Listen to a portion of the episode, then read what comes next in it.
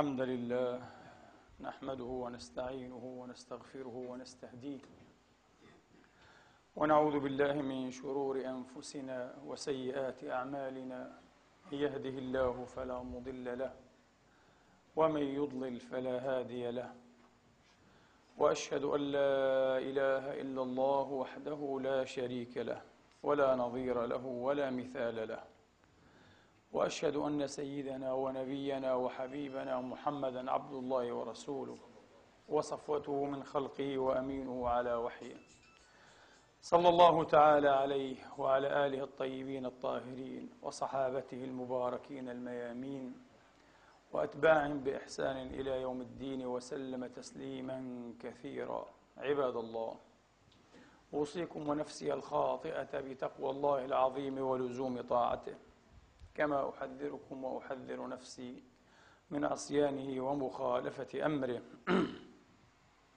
لقوله جل من قائل من عمل صالحا فلنفسه ومن أساء فعليها وما ربك بظلام للعبيد. أما بعد أيها الإخوة المسلمون الأحباب أيتها الأخوات المسلمات الفاضلات يقول الله سبحانه وتعالى في كتابه الكريم بعد أن أعوذ بالله من الشيطان الرجيم.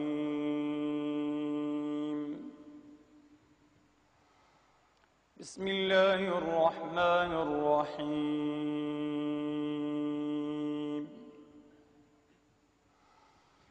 إن الذين قالوا ربنا الله ثم استقاموا تتنزل عليهم تتنزل عليهم الملائكة ألا تخافوا ولا تحزنوا وأبشروا ألا تخافوا ولا تحزنوا وأبشروا بالجنة التي كنتم توعدون. نحن أولياؤكم في الحياة الدنيا وفي الآخرة. ولكم فيها ما تشتهي أنفسكم ولكم فيها ولكم فيها ما تشتهي أنفسكم ولكم فيها ما تدعون نزلا من غفور رحيم ومن أحسن قولا ممن دعا إلى الله ممن دعا إلى الله وعمل صالحا وعمل صالحا وقال إنني من المسلمين ولا تستوي الحسنة ولا السيئة ادفع بالتي هي أحسن.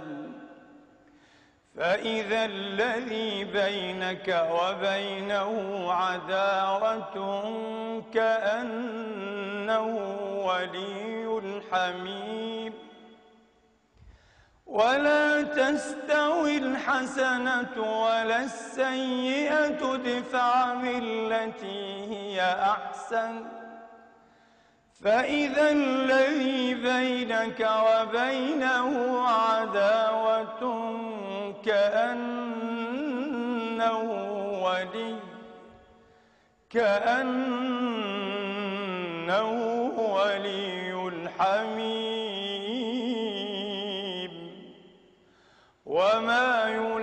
يلقاها إلا الذين صبروا. وما يلقاها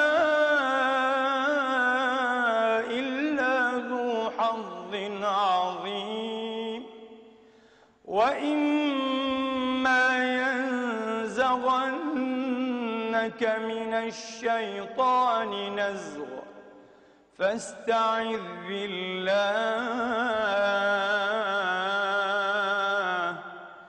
إنه هو السميع العليم.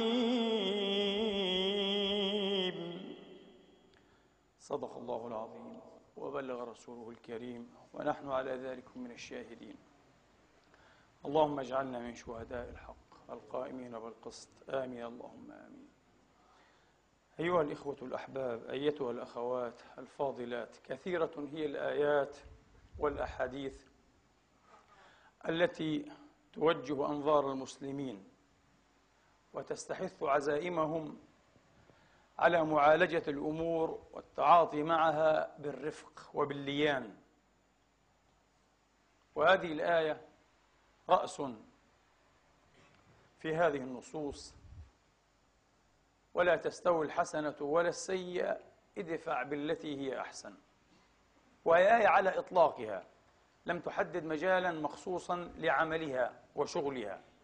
إنما هي عامة ومطلقة هكذا. فإذا الذي اسم موصول من ألفاظ العموم الذي والأسماء الموصولة عموما هي من ألفاظ العموم. فإذا الذي بينك وبينه عداوة من أهل الدين والملة أو من غير أهل الدين والملة. على مستوى الحاكم وعلى مستوى المحكوم. عالما كان هذا الخصم أو جاهلا أيها الإخوة. هكذا تعم وهي مطلقة.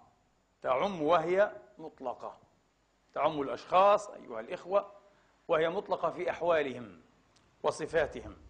تعمهم وهي مطلقة في أحوالهم وصفاتهم. الرسول عليه الصلاة وأفضل السلام يقول في الحديث الذي نتحفظه جميعا إن الله لا يعطي على الرفق ما لا يعطي على سواه. الرفق أيها الإخوة هو البديل الأحسن هو الخيار الأفضل وهو النهج الآمن والأقصر وربما الأسرع. لأنه أقصر أيها الإخوة إن الله لا يعطي على الرفق ما لا يعطي على سواه. يحتج أناس في الشرق والغرب هنا وهناك أيها الإخوة على مثل هذه التقدمة بأن الإسلام لا يسوغ له أن يتحدث باسم هذه المبادئ لأنه دين عنيف. أين العنف في الإسلام؟ العنف لم يرد أيها الإخوة في الكتاب والسنة إلا مشروطا. من باب الرد على عنف الآخرين حين لا تكون مندوحة. لا توجد مندوحة لا تتاح لنا مندوحة لا مناص أيها الإخوة. إما أن نرد وإما أن نفنى من عند آخرنا. هذا ما حدث مع رسول الله صلى الله عليه وآله وصحبه وسلم حين ترك لهم مكة ولاذ بدينه أيها الإخوة. هو ومن معه من أصحابه الأوفياء رضي الله تعالى عنهم إلى المدينة. لحقوه هناك. أرادوا أن يستأصلوا شأفته. ثم تألبوا عليه في الأحزاب أيها الإخوة. وأرادوا أيضا ألا يبقوا له ولا لدينه وأتباعه باقية أو من باقية. ماذا كان بوسعها يفعل؟ يتحدثون عن العنف هؤلاء الخراصون والأفاكون والكذبة هذا كذب. كذب على النفس وكذب على الحقائق أيها الإخوة. لا ينبغي المرء أن يتواقح إلى هذه الدرجة. فيما عدا ذلك الإسلام هو دين السلام. لا يوجد دين أيها الإخوة يشترك مع السلام في حروفه في حروف عنوانه كالإسلام. ومادة لعلها واحدة سلم هذا الأصل أيها الإخوة هذه الحروف الثلاثة الأصلية للإسلام وللسلام. تحية المسلمين أيها الإخوة ولا تحية لهم أيها الإخوة سواها. السلام السلام عليكم. السلام. لأنني مسلم. السلام هو جوهري هو رسالتي.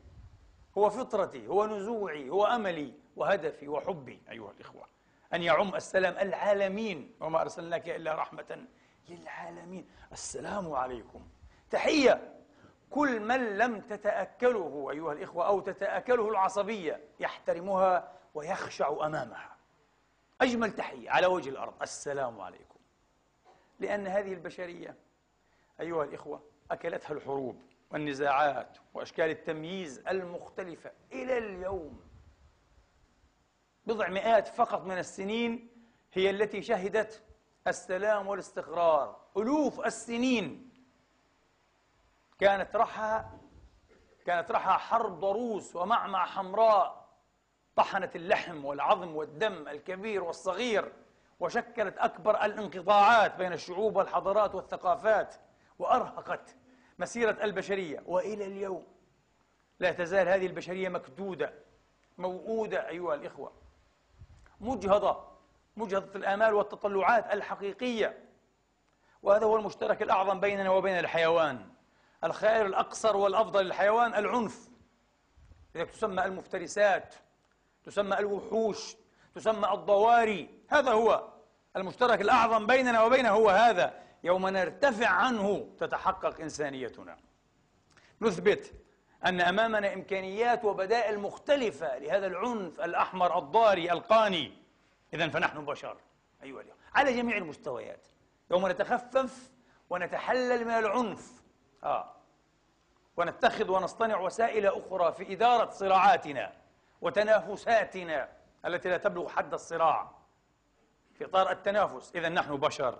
نحن حينها وعندها بشر.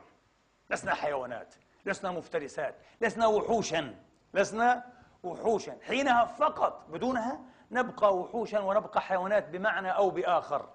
العنف عنف مشروط. أنا على يقين أن الرسول عليه الصلاة وأفضل السلام كان يعلم أن هذا العنف المشروط ما منه بد. وإلا الذي كان يصبو إليه الرسول هو أن يلغي هذا العنف كله من أصله. يختفي العنف.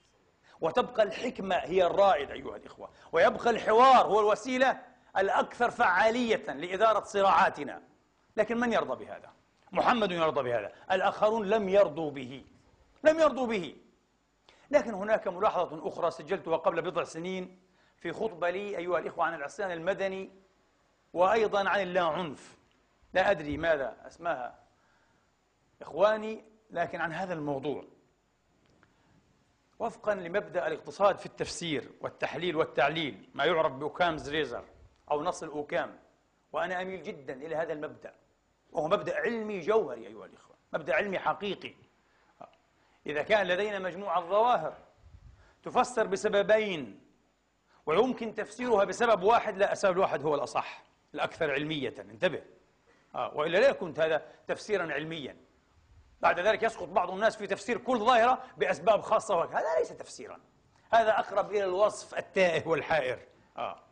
لاحظت في خطبتي تلك قبل بضع سنين أيها الإخوة أن الرسول عليه الصلاة وأفضل السلام منع في مكة منعا باتا لم يتح مجالا لهامش ولو ضيق جدا أيها الإخوة للرد على اضطهاد المشركين وعلى عنفهم الممنهج لإنهاء المعسكر المؤمن.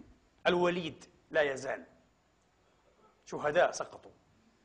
أيها الإخوة عذابات ومرائر إهانات وإذلالات طرد وتهجير هجرتا الحبشة الأولى والثانية ثم بعد ذلك الهجرة هي الأخيرة. ومع ذلك الرسول مستعصم بالعفو مستعصم بالمسامحة مستعصم بالصبر. داع إلى ذلك.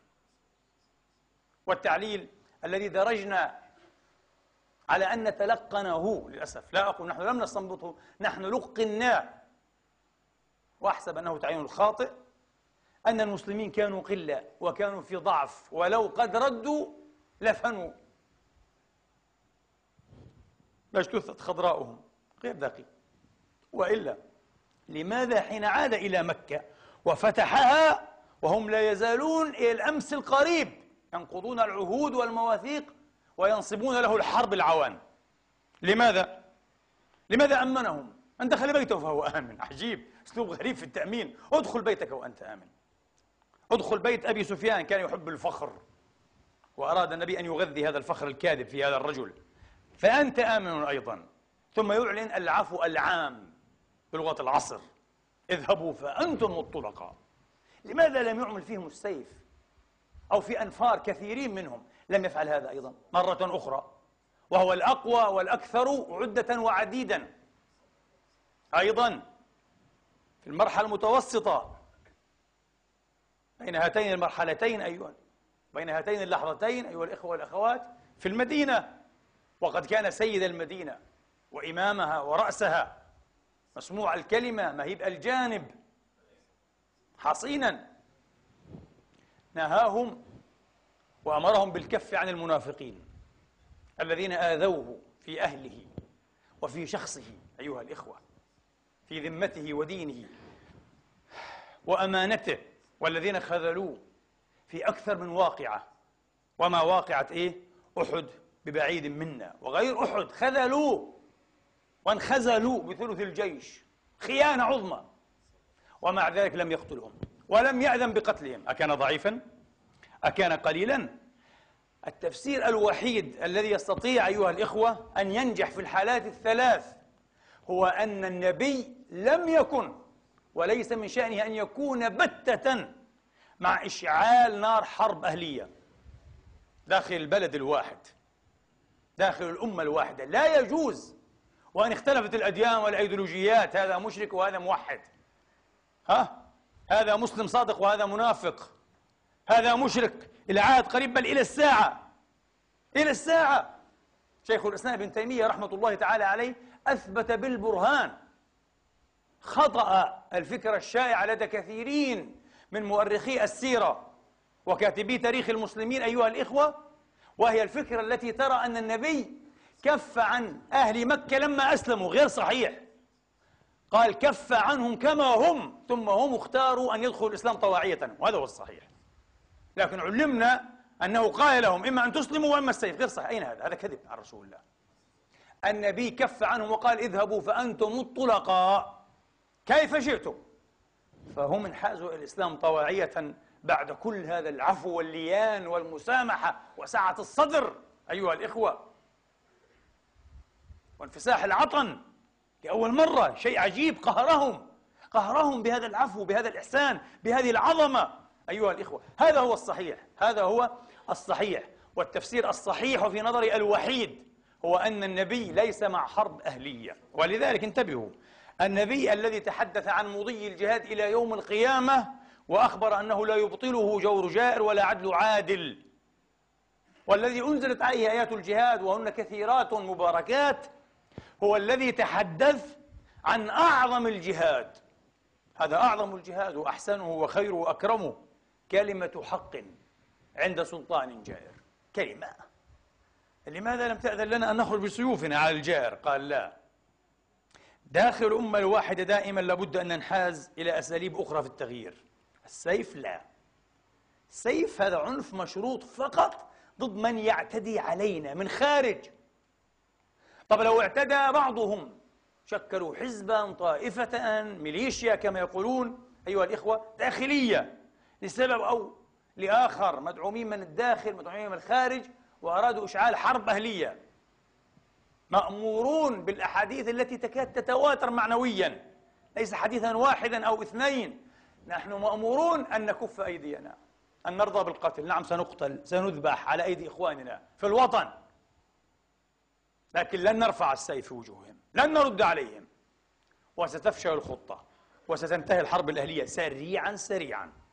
النبي أمر بهذا وبشكل واضح. قال حتى إذا خشيت على نفسك أه فألقي عليك ثوبك هكذا. أه اتركه يقتلك اتركه يقتلك يذبحك أه وأنت لا ترى. إن خشيت أن يبهرك شعاع سيفه يقول. عجيب. كيف؟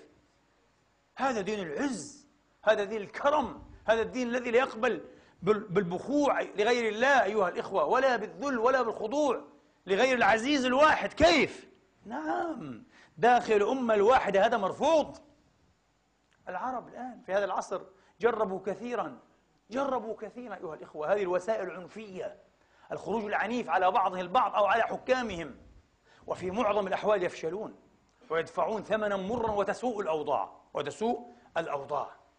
جماعات الجهاد بالذات في مصر التي أنجزت مراجعاتها وهذه خطوة مباركة تذكر فتقدر وتشكر أيها الإخوة. وأنا قرأت بعض هذه المراجعات ولفت نظري أيها الإخوة أنهم أنجزوا مراجعاتهم في ظل منظور فقهي تقليدي. أعادوا النظر في تأويل وتفسير وفهم بعض النصوص أيها الإخوة والقواعد وهذا جيد لكنه لا يكفي. كان عليهم لو لم يكونوا منفصلين عن هذا العالم غير دارين بما يجري فيه بما جرى وبما يجري القرن العشرون بالذات أيها الإخوة المنصرم أه؟ اهتزت فيه الخارطة السياسية الدولية أو الدولتية اهتزازا عنيفا لأول مرة لم يشهد قرن قبله عبر تاريخ البشرية مثل هذه الاهتزازات لكن يبدو أن أمتنا نائمة لا تدري بما يدور في العالم كالذي دخل قبل أيام كنت أحدث بعض أحبابي كالذي سقط في كوما في غيبوبة أيها الإخوة ولنفترض أنه طبيب مثلا طبيب جراح ها دخل في غيبوبة استيقظ بعد خمس عشرة سنة حين يستيقظ سيجد نفسه غريبا في وعن عالم الطب والأطباء سيسمع بالاستنساخ استنساخ ماذا؟ إيش الاستنساخ؟ هي لا تعرف الاستنساخ؟ كذا وكذا وكذا والخلايا الجذعية؟ وهذه عولج بها كذا وكذا. ثورة شبه إعجازية في عالم الطب والعلاج. لا يعرف شيئا لا عن خلايا جذعية ولا عن استنساخ وأشياء كثيرة وتقنيات طبعا طبية متطورة جدا جدا لا يكاد يعرف عنها شيئا. خمسة عشرة سنة في عالم متسارع النمو. متسارع أيها الإخوة التطور والتغير كفيلة بأن تجعل هذا الطبيب غريبا وأشبه بجاهل عن عالم تخصصه. كيف أمة عاشت قرنا كاملا لا ندري ما الذي جرى وما الذي يجري في العالم. وإلى الآن ترى كثيرين من الإسلاميين الحمد لله ليس الجميع بفضل الله ولكن أكثر هؤلاء أكثر إخواننا من الإسلاميين لا يزالون يتوسلون المنظورات الفقهية التقليدية التاريخية. تغيرت أشياء كثيرة. بنى المجتمعات تغيرت أيها الإخوة أه؟ البنى الاقتصادية الاجتماعية الثقافية السياسية طبيعة الدولة طبيعة أنظمة الحكم تغيرت إلى حد بعيد جدا جدا. طبيعة العلاقات بين الدول أه؟ ومدى استقلال مبدأ السيادة اختلف. ورأينا تحت اسم التدخل ما الذي جرى في دول ها وأنظمة كثيرة جدا. كل شيء تغير في العالم تقريبا. لا يمكن أن نتوسل نفس الأفكار والنظريات أو المنظورات القديمة في التغيير. السيف مثلا. لا يمكن. الجهاد ولا جهاد جهاد داخلي. ليس جهادا. هذا ليس جهادا هذا عنف أيها الإخوة. آه. وليس ثورة بالمعنى إيه؟ الإيجابي للثورة أيها الإخوة. آه. وإنما هو فوضى. فوضى والعياذ بالله. تدفع الأمة كلها ثمنها. طبعا. ولذلك حتى لو وصل بعض هؤلاء الحكم لن يعكسوا نموذجا مشرفا لأن عقليتهم متأخرة. العقلية متخلفة عن العصر يا إخواني. لا يفكرون بعقلية العصر. لا يتوسلون المنظورات الجديدة في التغيير والتعاطي وإدارة إيه؟ الشؤون العامة وغير العامة. لا علاقة لهم بهذا. ما الذي حصل؟ ما الذي يحصل؟ كلنا شهدنا أيها الإخوة في منتصف هذا العقد من الألفية الثالثة العقد الأول من الألفية الثالثة ما عرف بالثورات الناعمة. Soft revolutions أو الكالر ريفولوشن أو يعني الثورات الملونة الثورات الناعمة أو الثورات الملونة. طبعا يأتيك مثل أخونا فيصل القاسم مثل أخينا فيصل القاسم أو غيره يقول لك لا لا لا مدعومة من الغرب. طبعا انتبه إذا أردت أن تقع عليه دراسات ومترجمات وأشياء ممتازة ضد الثورات الملونة والثورات الناعمة اذهب إلى الأنظمة العسكرية الدكتاتورية في العالم الإسلامي. دراسات كثيرة مواقع الإنترنت رسمية أو غير رسمية. طبعا تكشف لك المخبوء أنه هذه كلها ثورات غربية ثورات أمريكية بالذات. يقول لك انظر انظر إلى الدكتاتور الذي ذهب لا يسمونه دكتاتورا الرئيس يقول لك. هم بيسموه الرئيس المنتخب وهو طاغية يحكم من 20 و30 سنة مثل إلياف مثلا في أذربيجان. هذا طاغية كبير لا يزال. أه؟ طاغية عظيم مخيف وهو عميل للغرب. ولذلك الغرب عمل على إبقائه أيضا.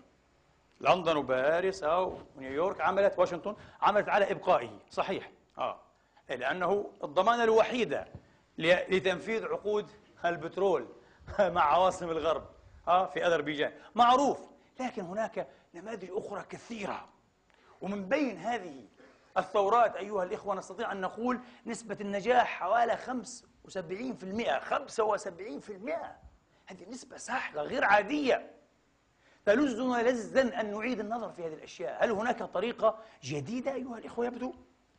يبدو أنها طريقة جديدة مبتكرة لإزعاج النظم العسكرية النظم الدكتاتورية نظم الاستبداد والقهر وإخضاع الأمة ومصادرة كل شيء يخصها مش فقط الحريات كل شيء حتى لقمة العيش حتى لقمة العيش حتى الحق في الحياة القتل بلا حساب وبلا محاكم أيها الإخوة وأحيانا بمحاكم عسكرية وضع مزر مخيف جدا والعالم يتحرر أيها الإخوة.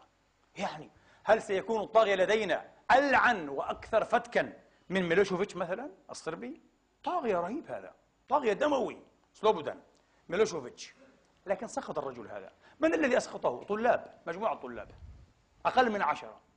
بدأوا يعملون يفكرون. لابد أن نعمل شيئا. لا يمكن أن نبقى خاضعين وخانعين لهذا الطاغية. المجنون منفلت العيه العقال. عشرة من الطلاب. بدأوا بواحد. وازدادوا في ربيع ألفين. أصبحوا أكبر حزب معارضة. لكن هو مش حزب معارضة. هو حركة احتجاج حركة مقاومة أتبر. أتبرنس مقاومة أتبر مقاومة أو مقاومة أيضا باللغة الصرب كرواتية. أتبر حركة أتبر. آه. سبعون ألفا. في ربيع ألفين صاروا سبعين ألفا. أكبر حركة معارضة الأقوى في الساحة الصربية.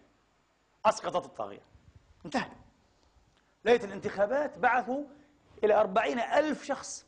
رسالة واحدة تقول انتهى. يجوتو أو جوتوفي جوتوفي انتهى. انتهى الرجل. انتهى. خلاص. وفعلا بعدين أتبر المقاومة وشعارهم القبضة. ها؟ يرسموه على قمصانهم الملونة بنفس اللون الذي يحكي وحدة هؤلاء الثائرين المناضلين. بلا عنف لا حجر لا انتفاضة حجر ولا سيف ولا رصاص. فقط بقوة لا القوة التي اسمها غاندي. أبو اللا عنف الحديث. المهاتما غاندي ساتيا جراهيا ساتيا جراهيا أي قوة الحقيقة. ضمنه مذكراته الضخمة. قوة الحقيقة. النبي يقول خير الجهاد. هذا أعظم جهاد. ليس جهادا عاديا. خير الجهاد. كلمة حق. أن تقول له لا.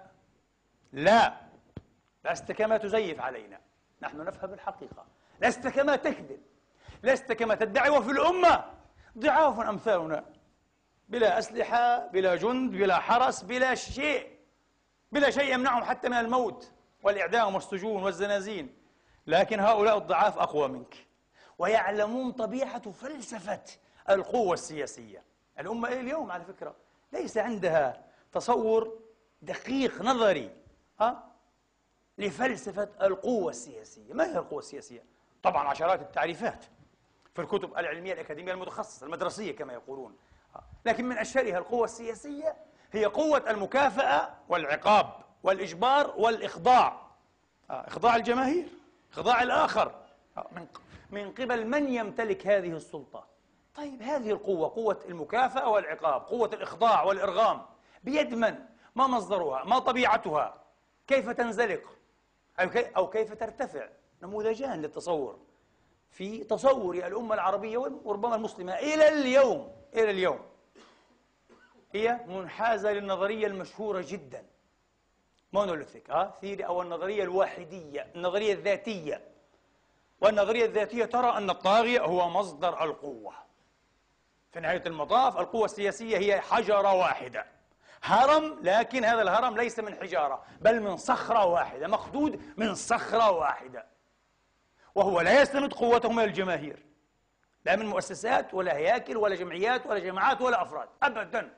لا قوة رمزية ولا قوة مادية. يستمد قوته من موقعه من نفسه. وهو يفيض هذه القوة على من دونه. يفيض هذه القوة على من دونه. سيما المقربين منه.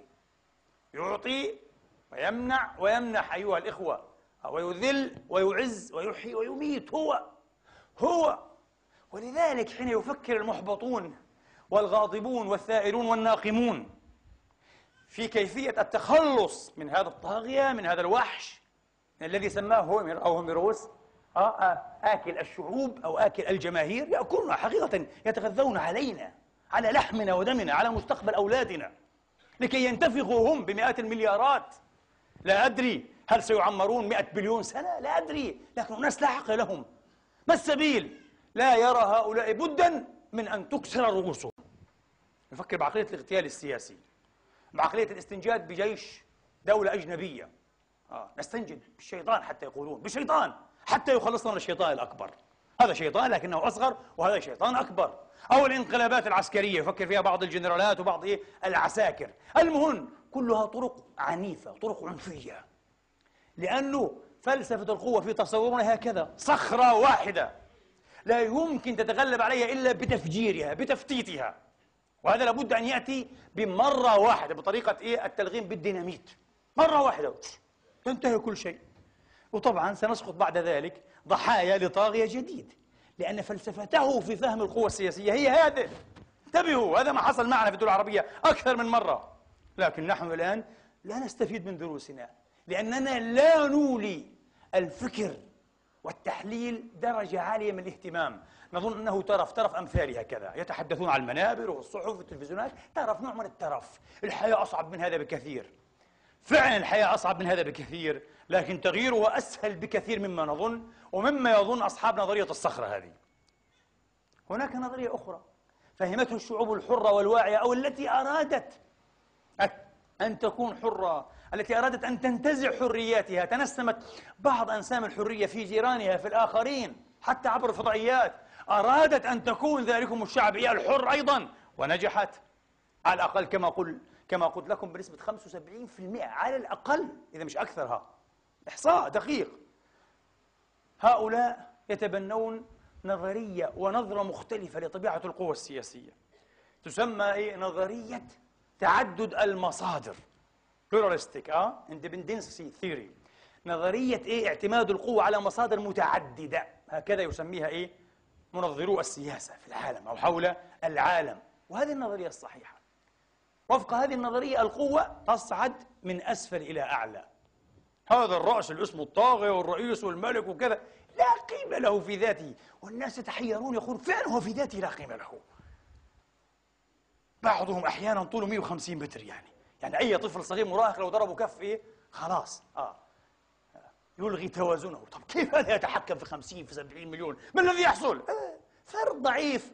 ها آه وثقبته الأمراض. مرض في الكبد ومرض في البروستاتا ومرض في الدماغ ومرض في القلب ومرض في العقل. آه ومرض في الوجدان المريض. أيها الإخوة إيه في كل شيء مرض. آه ويتحكم في سبعين مليون. ويحيي ويميت. كيف؟ هؤلاء الأحرار أدركوا أن طبيعة القوة شيء مختلف تماما. نحن الذين نعطيه القوة. نحن الذين نمد بأسباب الحياة. نحن الذين نتعاون معه علينا. نحن الذين نساعده ضدنا. ضد أنفسنا. ما أحمقنا فعلا أننا لحمقى ما أحمقنا. ما أسخف حماقتنا. إذا كيف الحل؟ إيه؟ الحل لابد من تجويعه سياسيا. ويتغذى علينا. لابد أن نجوعه إذا لا نعطي أسباب النماء وأسباب الحياة وأسباب القوة. كيف؟ قال لك بأساليب لا عنفية. نمتنع عن التعاون معه. لا نريد أن نتعاون معه. نقول لا. انتبهوا هذا لا يعني أن ننام وأن نستخذي. بالعكس المقاومة اللا عنيفة أو اللا عنفية مقاومة شرسة جدا. لكن لا تستخدم لا رصاص ولا مولوتوف ولا مياه حارقة ولا حتى أحجار ولا ولا الأيدي. الغضة الطرية. أبدا أبدا أبدا. مستعدة أن تضحي مستعدة أن تقتل وأن تستشهد وأن تدخل الزنازين أه؟ وأن تلوث سمعتها وشرفها وأعراضها لكنها لا تتراجع. تبقى تقول لا وهي كل يوم تزداد. كما قلت لكم أوتبور في صربيا بدأوا بأقل من عشرة وفي ربيع 2000 انتهوا إلى أكثر من سبعين ألف عضو رسمي. أما المؤيدون لهم بالملايين بالملايين. انتهى الطاغية هكذا. مثل كذب مثل حلم. ذاب. انتهى. طبعا الآليات الوسائل كذا شيء آخر ربما يحتاج إلى خطبة أخرى. أنا حتى أتحدث اليوم هنا فقط عن الفلسفة. لأنه هرم التغيير كما يعلم علماء السياسة وعلماء التغيير هرم التغيير الذي ينتهي في رأسه أو في ذروته بالإجراءات الخطوات التنفيذية. هذا آخر شيء الإجراءات. ماذا أفعل الآن وهنا؟ كما يقول الآن وهنا. هذا إجراء. والإجراء دائما محكوم بالتكتيك. الذي هو بدوره محكوم للاستراتيجية. والاستراتيجية تحكمه السياسات. والسياسات تنبع من الفلسفة. مش الفلسفة فلسفة أرسطو أفلاطون برتراند راسل لا. فلسفة التغيير. فلسفة التعاطي مع الصراع. فلسفة فهم طبيعة القوة المتصارعة. وتحديد حتى نوعية الصراع. هل هو صراع صفري؟ معناها يعني أن تكون أو لا تكون. To be or not to be. كما قال شكسبير. أنا أو أنت. إما الشعب وإما الطاغية انتبهوا. على فكرة كل صراعات عشان نفهم لأنه في صراعات صفرية وفي صراعات غير صفرية بسموها تنافسية. وعموما تتوسل الوسائل أيضا السلمية. الصراعات الصفرية عموما تتوسل وسائل عنيفة. لكن هنا علينا نحن الأقوى الشعب أن نتوسل في الصراع الصفري الوسائل السلمية اللا عنيفة وسينتحر الطاغية. آه. قطعا. سيندحر وربما سينتحر. أيها الإخوة. علينا أن نحدد هذا. هذا فلسفة. درجة الخطورة في هرم التغيير أيها الإخوة تزداد وتتحرج كلما نزلنا من القمة إلى القاع مع الخطأ الحادث. يعني خطأ في الإجراءات عادي ما في مشكلة نستدركه بسرعة. خطأ في التكتيك يعني آه خطأ في الاستراتيجية أكبر.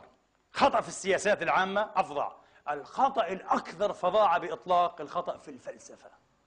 ولذلك من يخطئ في فهم الأمور أيها الإخوة وفهم ماهية الأمور ثم فهم طريقة التغيير وسبل التغيير وسياسات التغيير أيها الإخوة هذا قد يقدم بل مش قد دائما بالحتم هو يقدم ربما الجواب الصحيح على السؤال الخطأ. يطرح سؤال الخطأ منذ البداية انتبهوا هذا مزلق كبير. عموما نحن حين نتعاطى مع السؤالات الأسئلة يعني مع السؤالات هذا له حال. من أربعة أحوال. جواب صحيح على سؤال صحيح. جواب صحيح على سؤال خطأ. جواب خطأ على سؤال خطأ. جواب خطأ على سؤال صحيح. جواب صحيح على سؤال خطأ. جواب خطأ على سؤال خطأ ينبع دائما وهو من تجليات وتمظهرات فقدان الفلسفة الصحيحة لفهم الواقع وتقديره. أخطر شيء هذا. هذا يقع فيه كثير من الإسلاميين. كثير من رواد التغيير وقعوا فيه. يظن أنه يقدم نظرية تصورا. لم يقدم شيئا. هو قدم شيء أشبه بالكارثة أيها الإخوة. لأنه زاهد أو قانع أيها الإخوة. آه، في إمداد نفسه بمعلومات أكثر دقة لكي يشرح ويحلل طبيعة الواقع. انتبهوا. آه. على كل حال نعود إلى ما كنا فيه. فهكذا الصراع مع هذه الأنظمة عموما هو صراع صفري. وهم يرون يرون أنه صراع صفري. حتى لو رأيته أنت صراعا تنافسيا هم يرونه صراعا صفريا. لذلك يناورون مناورات في منتهى الذكاء والخبث والمكر. مثل فتح البرلمانات. ادخلوا برلمانات. ادخلوا حتى انتخابات. الشعوب التي تحررت هنا في الغرب وفي شرق أوروبا فهمت أن هذه لعبة حقيرة جدا. قالوا كفى لا نريد أن نمارسها؟ لا نريد أن نمارسها. كما مارست على بعض المغفلين أو المغافيل. وسموها لعبة إيه؟ الديمقراطية. منحوتة. هذه من إيه؟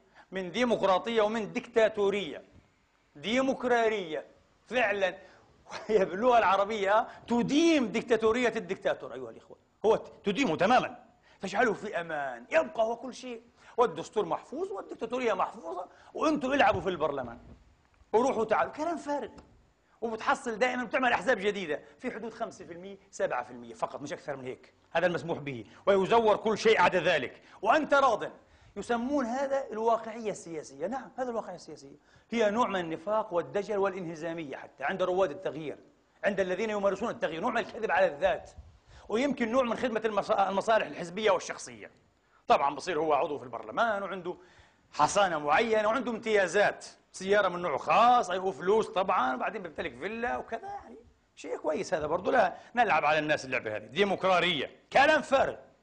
الصراع السلمي اللا عنيف أحيانا يتخطى الدستور نفسه. يقول الدستور نفسه مثقب لا أعترف به لا أعترف به. لابد أن يتغير كل شيء. ها. يبدأون قليلين وينتهون كثيرين جدا أيها الإخوة. طبعا الصراع العنيف تحبه هذه السلطات تحبه الدولة الحديثة المتغولة. كل لأنك تلعب في ميدانها صحيح؟ تلعب في ميدانها. ولكن لا تمتلك الشروط التي تمتلكها هي تلكم الدولة. لذلك أنت دائما لابد أن يدق إيه رأسك وعنقك. وطبعا تلوث سمعتك وبتصير عميل للغرب وعميل للأمريكان وعميل للصهيونية العالمية والصليبية الحاقدة وكذا كذا. ومتآمر ونظرية مؤامرة. لا يترك شيء والناس يصدقون. وبعدين في عنف ويقابل بعنف الدولة وهو عنف مخيف جدا. لا يطاق أيها الإخوة عادي. القتل فيه مشرعا التعذيب مشرعا. قتل الناس كما قلت بغير محاكمات حتى هتك أعراض الناس أه؟ مشرعا بطريقة أو بأخرى على الأقل فعليا مشرعا. هذا يحدث كل يوم كل ساعة. فالناس يخافون. أنا أقول لكم شيئا انتبهوا. الرسول توفي عن كم؟ يقال توفي عن أربعة عشر ومائة ألف من الصحابة. هذا مشهور جدا. لكن كم تعرفون أنتم من هذا الصحابة؟ طرحت هذا السؤال قبل ربما أكثر من عشر سنوات. نعرف فقط ربما العشرات من هؤلاء. يعني ربما أكثرنا حفظا وثقافة إسلامية ربما يستطيع أن يعد اسم إيه 100 من الصحابة على الأكثر. وفعلا هؤلاء متميزون هؤلاء متميزون. ليس كل الصحابة صحابة إذن بهذا المعنى. ليست كل الأمة أيها الإخوة مقدودة من قدة واحدة ومأخوذة من لفق واحد وعندها قدرة على التضحية ودخول الزنازين والإيه والسجون أخبية السجون أه والتخلي إيه؟ عن متع الحياة والتخلي حتى عن الأمن والحد الأدنى من الأمن والاستقرار. لا لا لا. معظم الناس لا يحبون هذا. لا لأنفسهم ولا لأولادهم. ويوم يعرفون أن هذه جماعة أو حزب أو حركة أو تشكيل عنيف وسيستخدم عنف ويرد عليه بعنف أه؟ والناس يشمتون فيه مباشرة يمضون في سبيله يقول لك لا وتخذل أنت. وتخذل. لكن يوم يفهمون ما فهمه الجمهور في صربيا وفي جورجيا وفي أوكرانيا وفي بيلاروسيا أه؟ وفي أذربيجان لكن فشل هناك. أه؟ وفي غيره وغيره وغيره. ما الذي سيحدث أيها الإخوة؟ ماذا سيفهمون؟ يفهمون لا. ليس عليك حتى إيه؟ أن ترفع يدك. فقط ارفع صوتك وقل لا. لن نتعاون مع الطاغية. آه. سنضع المتاريس. سنلبس الشعارات والقمصان الملونة بلون واحد. وسنقول لا بملء العقيرة. بملء الفم آه؟ والعقيرة. وسنفعل أشياء كثيرة رمزية ومادية ليست عنيفة ولن نتراجع. ومن يسقط منا سوف نتكفل به وبأهله. ومن يعتقل سيشعر إلى آخر لحظة أنه ليس وحيدا نحن معه. لن نتخلى عنه. سنتوسل كل وسائل الإعلام والدعاية أه لفضح؟ النظام الظالم. لكن كما قلت لكم دون أن نرفع حتى أيدينا. لا نضرب أحدا. الجنود جندنا الشرطة شرطتنا الأجهزة أجهزة المؤسسات مؤسسات دولتنا. فقط المشكلة مع هذا الطاغية. سوف ترى أنت شيئا فشيئا أن الشرطة بدأت تنحاز إليك. ممكن الجيش في لحظة حاسمة ينحاز إليك وينتهي كل شيء. طبعا. هكذا. آه، هكذا. في أوكرانيا أيها الإخوة كانوا يقولون للجيش الثورة البرتقالية كانوا يقولون للجيش لستم أعداءنا بل أنتم إخواننا وحماتنا. والجيش يضرب لكن هم معتصمون. يضرب وهم معتصمون ثم ينخرط بعض إيه أفراد الجيش وقوات الشرطة في البكاء. طيب مشهد مؤثر. الثورة الإسلامية في إيران حدث اجتراحي كأنه إيه اجترح معجزة غريبة جدا. استمرت سنة. ألوف القتلى. لكن ذاب الطاغية في لحظة انتهى كل شيء. ركب الهليكوبتر وانتهى كل شيء. طبعا. وثورة سلمية. لم تطلق فيها أيها الإخوة رصاصة واحدة. أطلقت فيها الزهور والورود على الجند. لا تقتل أخاك أيها الجندي المسلم ويموت الشهيد. بعد ذلك خلاص خارت قوى الجند. كل شيء انتهى. مستحيل. لم يمكن إيه؟ الاستمرار. آه. طبعا يقولون كما قلت لكم حتى الثورة الإسلامية في إيران هذه ثورات يدعمها الغرب. بالله عليكم؟ طبعا نحن هنا كشرقيين؟ وعندنا موقف بالذات من الغرب وحق لنا هذا الغرب المتآمر والغرب غير النزيه خاصة الغرب الأمريكي غير نزيه وفعلا متآمر علينا وعلى مصالحنا ولا يريد الخير لنا حقيقة هو يريد مصالحه ولذلك أنا أشرت وأحب أن أكون متوازنا وأحب أن أكون صادقا مع الحقيقة ومع نفسي ومعكم أه؟ لماذا فشلت الحركة في أذربيجان أيها الإخوة طبعا أذربيجان المسلمة حتى مؤسس الحركة ها باقم حركة إيه؟ باقم أيها الإخوة أو ماقم ها بمعنى حان الوقت بمعنى حان الوقت جاء الوقت ها ماقم هو أمين حسينوف مسلم اسمه أمين حسينوف شاب صغير ربما لم يكن الثلاثين من عمره أسس هذه الحركة. طلب الدعم من المؤسسات الأهلية الغربية غير الحكومية لم يأتي الدعم. مئات الرسائل وجهها كما وجهتها كمارا في جورجيا وبورا في أوكرانيا وأطبر في صربيا. كلهم وجهوا مئات الرسائل وأتتهم عشرات الملايين. عشرات ملايين الدولارات من المال الأمريكي من أموال دافعي الضرائب الضرائب والمتبرعين. صحيح. لكن لماذا لم يصل الأذريين أي فلس؟ هل الأمر مختلف؟ ثم أدرك الشباب المسكين المحبط أن الأمر فعلا يختلف. يبدو أولا لأنهم مسلمون أيها الإخوة. والشيء الثاني لأن البترول يعمل ويستنبط كل يوم. والعجيب أنا رأيت هذا في وثائقيات البترول في أذربيجان في منتصف المدن. تلويث لحياة في منتصف المدن بين المساكن شيء لا يصدق. لم أرى هذا المشهد في حياتي. أرجو أن تروه يوما. هذا ما يراد للمسلمين المساكين يا حرام. في منتصف المدينة. مدينة مكتظة بالسكان. والبترول يعمل في المنتصف بين الناس. تلويث لحياة الناس. تماما إعدام لمستقبلهم أيها الإخوة. والعقود طبعا من لندن كما قلت لكم وباريس وواشنطن موقعة. والضمانة الوحيدة الدكتاتور العسكري الإقطاعي. يحكم أذربيجان منذ 30 سنة كإقطاعية خاصة به وبجماعته بطغمته. إيلياف. إيلياف هذا إيه؟ إقطاعي كبير في أذربيجان. بقاء إيلياف الضمانة الوحيدة لتنفيذ هذه العقود ولكي يضخل به البترول الرخيص في العواصم الغربية. ولتذهب الحرية ولتذهب الديمقراطية لهؤلاء المسلمين إلى الجحيم مع المسلمين أنفسهم للأسف مقزز موقف مقزز ثم يأتي استمعت إلى أحد كبار هؤلاء أمريكي يرأس منظمة لعل الأكبر في أمريكا أيها الإخوة لدعم الديمقراطية في الدول إيه؟ العالم ثالثية ويبرر لماذا لم يدعموا قال طبعا هنا الناس يتساءلون هل حقا المطالبون بالديمقراطية يطالبون بها حقا؟ شو الوقاحة يا أخي؟ ما هذه الوقاحة؟ ما هذه البرودة يا بارد؟ والله العظيم يا أخي. في كل مكان يصدقون. وإذا كان المطالب مسلما لا يصدق. على كل حال لكن انتبهوا.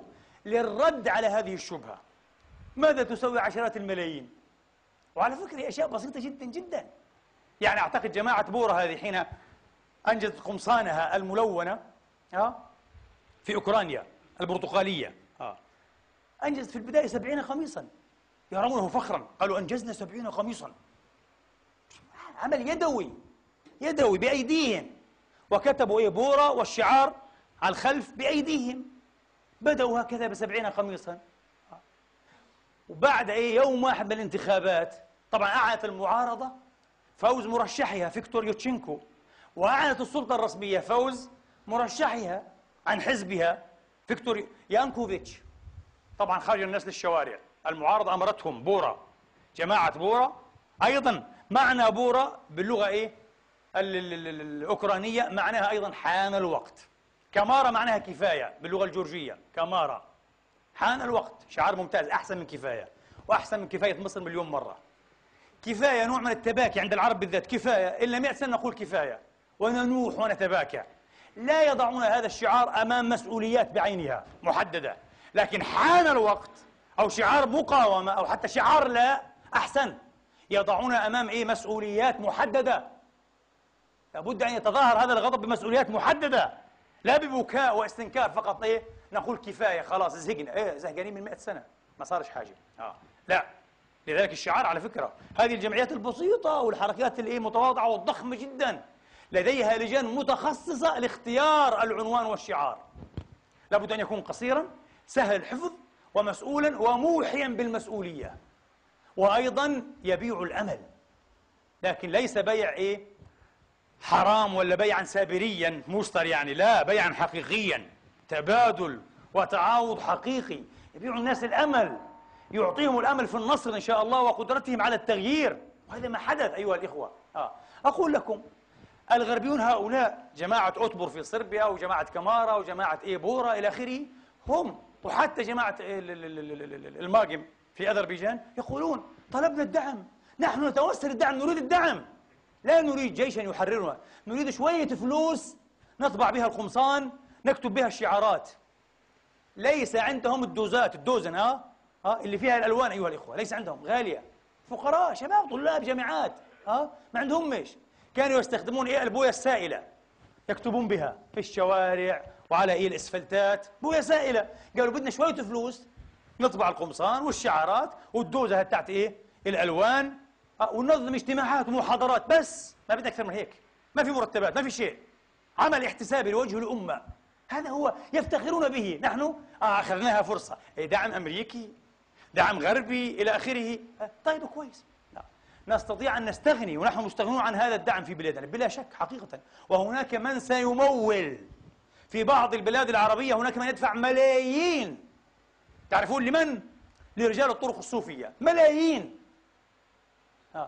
لسنا ضد التصوف من حيث أتى لكن ضد أن تنام الأمة ضد أن تتدروش الأمة ضد أن تنسحب الأمة من مسؤولياتها ضد أن تتنكر لمستقبل أولادها. نحن ضد هذا. وإن تم باسم التصوف نحن ضد هذا التصوف. يدفعون عشرات الملايين. بعض مقرئي القرآن أيها الإخوة أصبحوا من ملاك عشرات الملايين بحنجرته المتواضعة جدا. ونعرفهم ونعرف أصواتهم وحتى وقدراتهم يعني. متواضعة جدا. يكسب من المغفلين. أيها المغفلون بدل أن تطبعوا المزيد من المصاحف كل بيت الآن على الأقل فيه خمس ست مصاحف. أليس كذلك؟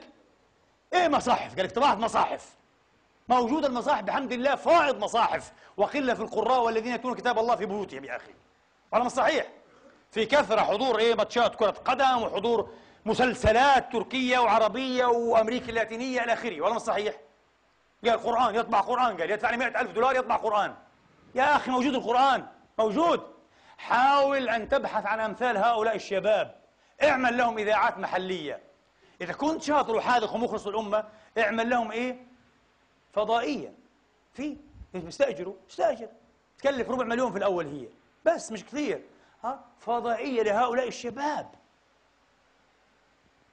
في جورجيا حين ذهب قبل أن يسقط طبعا إدوارد شيفرنادزي الرئيس هناك ذهب إلى حديقة عامة يحتفل قبل الانتخابات بيعمل نفسه يعني تلميع. ذهب الشباب. شباب كمارة كفاية يعني. آه انف شباب كمارة ذهبوا إلى الحديقة العامة بكل بساطة معهم دفوف ما عندهمش حتى طبول مساكين دفوف صغيرة.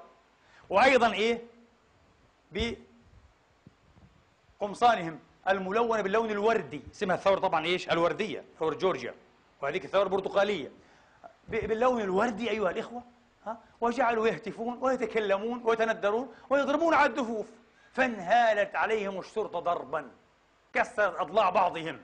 لكن ما الذي حدث؟ وسائل الإعلام المحلية في جورجيا وهذا من غباوة السلطة. ثلاثة أسابيع تتحدث عن هذه الأحداث الغبية المدعومة من روسيا. جميل خدمونا. قالوا هذا هاي بدنا إياه. أن نبقى دائما في دائرة الضوء أن يعرف الناس أن هناك من ينوب عن ضميرهم وعن حالتهم ويدعوهم أيها الإخوة لأخذ دورهم والتموضع في مواقعهم وإبراء ذمتهم في حق أنفسهم وحق أجيالهم ومستقبل أولادهم. هذا ما حدث. على فكرة انتهى طبعا إيش إدوارد شيفرنادزي. ذهب إلى مزبلة التاريخ وأتى مرشح الشعب. ببساطة أشياء بسيطة. قالوا فعلنا هذا ثلاثة أسابيع. في وسائل الإعلام المحلية وحتى العالمية لحد ما. طبعا واستغل إيه؟ استغللنا هذه الحادثة البسيطة جدا جدا وعلى الإنترنت. عمم هذا. وصل ملايين الشباب. هناك إذا إيه؟ آه. في البداية أيها الإخوة في أوكرانيا بدأ شباب برضو إيه؟ دون العشرة مثل صربيا دون العشرة. لكن في ليلة واحدة أدركت السلطة أن هناك الألوف من المعارضين لها. الألوف. باسم بورا شباب بورا شباب حركة بورا. ومش ألوف هم عشرات. كيف اللي حدث هذا؟ توزعوا على شتى المدن والقرى وزعوا أنفسهم ووزعوا المناشير وكتبوا الشعارات على الإسفلتات وفي الحائط. وهم من مدينة واحدة ثم عادوا. الشرطة قالت هذول؟ خلاص يعني آه تفيض بهم إيه المدن كلها.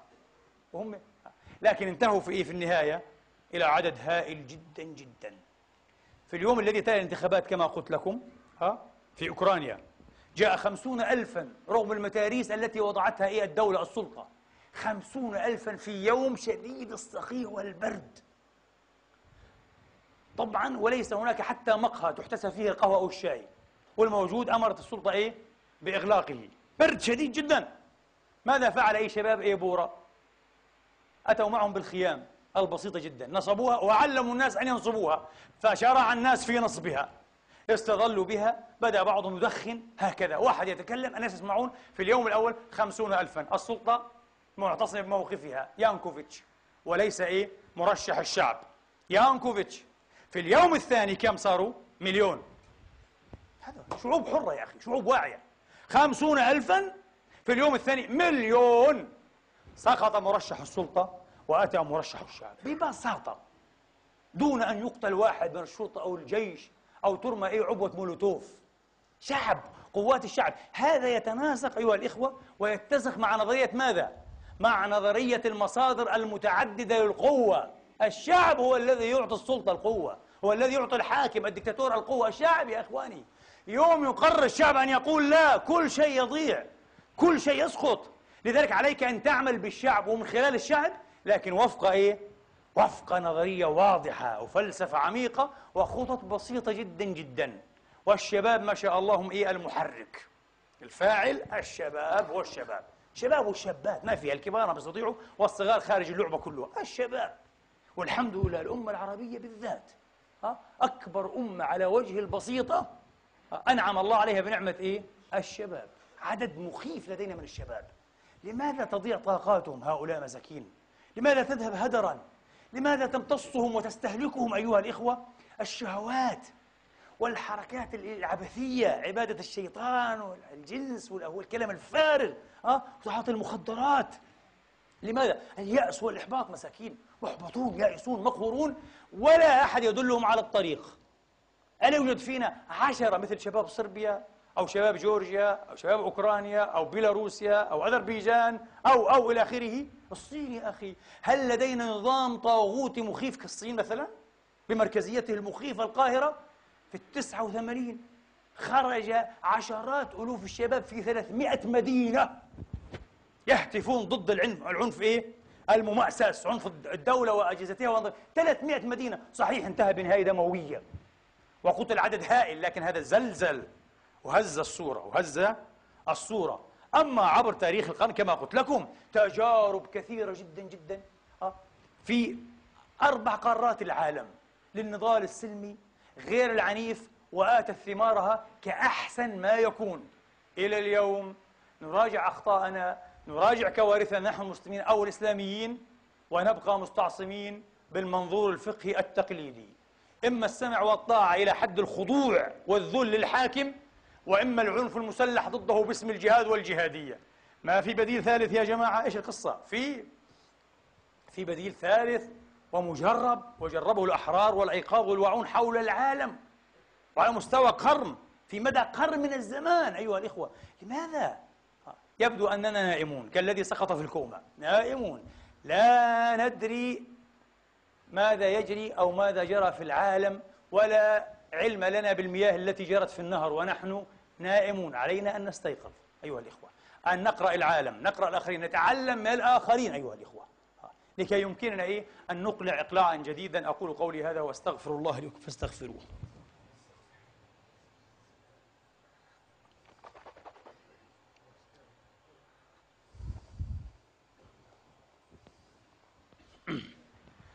الحمد لله. الحمد لله الذي يقبل التوبة عن عباده ويعفو عن السيئات ويعلم ما تفعلون. ويستجيب الذين آمنوا وعملوا الصالحات ويزيدهم من فضله والكافرون لهم عذاب شديد. وأشهد أن لا إله إلا الله وحده لا شريك له وأشهد أن محمدا عبده ورسوله صلى الله تعالى عليه وعلى آله وأصحابه وسلم تسليما كثيرا. أما بعد أيها الإخوة والأخوات أختم بثلاث جمل إن شاء الله تعالى. الجملة الأولى كما أن الشعوب على ما قلت لكم ليست مستعدة في جملتها للتضحيات الجسام. الكبار فإنها أيضا أيها الإخوة لا تحسن فهم الخطاب الدبلوماسي والخطاب الفلسفي المعمق والتنظيرات الجوفاء الهوائية. لا تحسن هذا. الشعوب كما قلت لكم تريد من يبيعها الأمل بواقعية عبر شعار قصير عبر عنوان عبر خطة مفهومة. يمكن تحويلها إلى إجراءات عملية بسرعة وأن نلمس بعض الآثار. لكن لا تتحدث لي بطريقة فيلسوف درس التاريخ وتريد أن تعطيني أملا في مستوى عشرة أو خمسة عشر جيلا من الأجيال. نبدأ الآن ولن نلحظ شيئا والشعوب الأخرى لاحظت كل شيء في خمسة أشهر في سبعة أشهر في سنة في أربع سنوات فقط. ما الذي يحصل يا أخي؟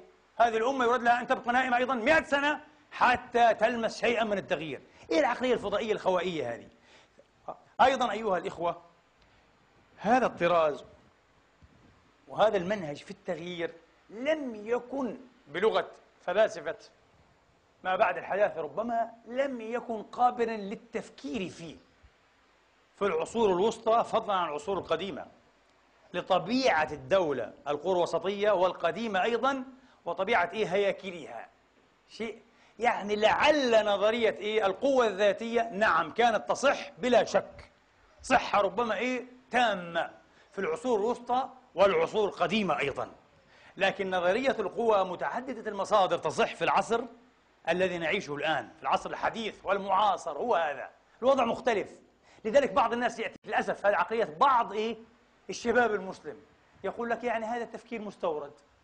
أنت متأثر بهنري ديفيد ثورو بالمهاتما غاندي مارتن لوثر كينغ روزا باركس بفلان بعلان آه؟ أنت متأثر بهؤلاء بالدكتور جين شارب الآن. هذا أفكار مستوردة. لو كان فيها الخير كان النبي نص عليها. كان النبي نهجها. كان النبي إيه؟ ألمع إليه كأن النبي لم يفعل. النبي فعل لكن أنا أقول لكم تقريبا أيضا في عصر النبي الموضوع كان في غير دائرة المقبول. يمكن حتى أن نقول في غير دائرة المفكر فيه بالنسبة إيه؟ لغير النبي. النبي يوحى إليه. وهو ينظر إلى الغيب آه من خلف ستر رقيق. شيء مختلف. هذا عقل وحي. مش عقل فلسفة وعقل واقع وعقل سياسة وصوابية. لا لا لا عقل وحي ضخم جدا أعطى إشارات. الدليل على أنه لم يكن قابلا حتى للتفكير في ما حدث في الحديبية.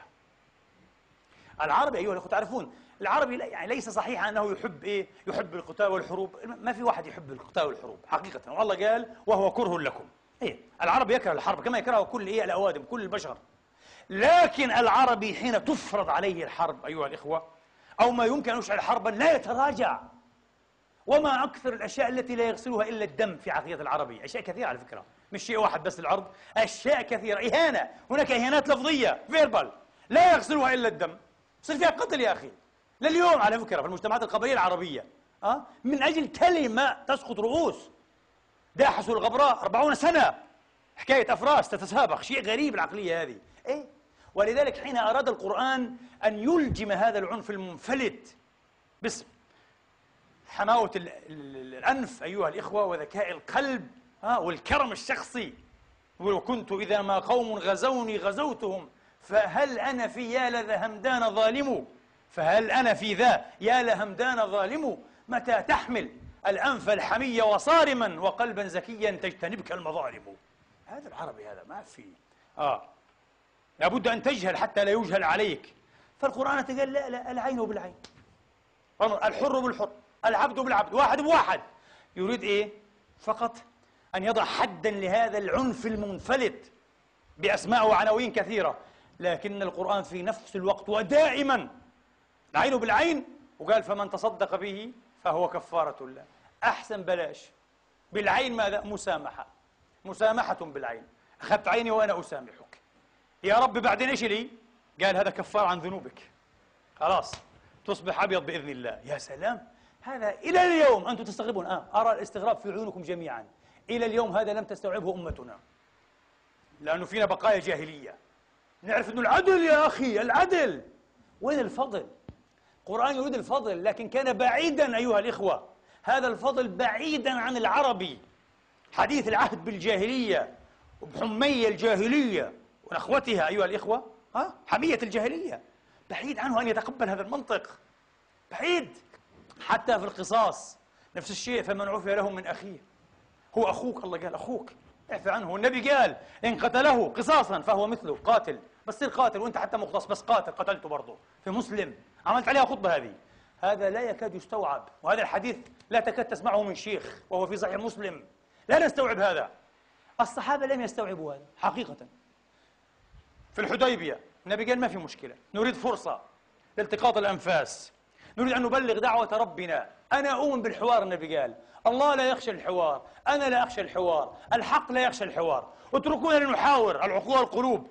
سنفوز بالجماهير. خطة صحيحة عبقرية. نبوية إلهية. الصحابة لم يرضهم هذا. أغضبهم. إحنا اليوم عدد وكاف. عدتنا ممتازة. وأخذنا العهبة ونحن على حق. وهم على باطل. لماذا؟ يا عمر قال له هو هيك. ليه؟ ليه؟ حرب. سيف وسيف. ما في. نأخذ حقنا بالقوة. النبي عنده منطق مختلف. وتقريبا المرة الوحيدة والواحدة اللي شكل فيها فعل الصحابة شبه تمرد على رسول الله. تمرد. قوموا انحروا الهادي قال ما ننحر. يا جماعة انحروا. ما ننحر زعلانين قالوا غضبانين. بدنا نحارب. بالقوة ناخذ حقنا بالقوة. بدك في مثل هذا المجتمع ومثل هؤلاء الناس أنا بقول لهم إلا عنف؟ مستحيل. لا يتصور هذا. لا يتصور. بس اليوم أصبح متصورا. تصورته الشعوب والشباب والحركات والمفكرون ونجح نجاحا باهرا. ولا زلنا إلى اليوم نستعصم بسيف. ها سيف. بن ذي يزن وبسيف عروة وبسيف الصعاليك وعنترة. ونخسر ونخسر ونخسر. آن الأوان أن نعيد النظر في طريقة تفكيرنا. هذه رسالة أيها الإخوة لي ولكم ولقادة ورواد ومحبي التغيير في عالمنا الإسلامي كله. أسأل الله تبارك وتعالى أن تصل وأن يكتب لها القبول وأن ينجز بها شيئا أيها الإخوة ولو كان كلمة وأن تكون من أحسن إيه من أحسن الجهاد وأعظمه. اللهم بارك لنا في أوقاتنا وفي أفهامنا وفي عقولنا وفي نوايانا. وارزقنا خير العزم على خير الأمور برحمتك يا أرحم الراحمين. واجعلنا مفاتيح الخير مغاليق للشر. اهدنا واهد بنا وأصلحنا وأصلح بنا. واغفر لنا ما كان منا برحمتك يا أرحم الراحمين. وأبرم لهذه الأمة أمر رشد تعز فيه أولياءك وتذل فيه أنوف أعدائك. يعمل فيه بكتابك وسنة نبيك. يتآمر فيه بالمعروف ويتناهى فيه عن المنكر وتأمن فيه سبل المؤمنين. اللهم آمين. عباد الله إن الله يأمر بالعدل والإحسان وإيتاء ذي القربى وينهى عن الفحشاء والمنكر والبغي يعظكم لعلكم تذكرون. اذكروا الله العظيم يذكركم واشكروه على نعمه يزدكم وسلوه من أفضاله يعطكم وقوموا إلى صلاتكم. يرحمني ويرحمكم الله.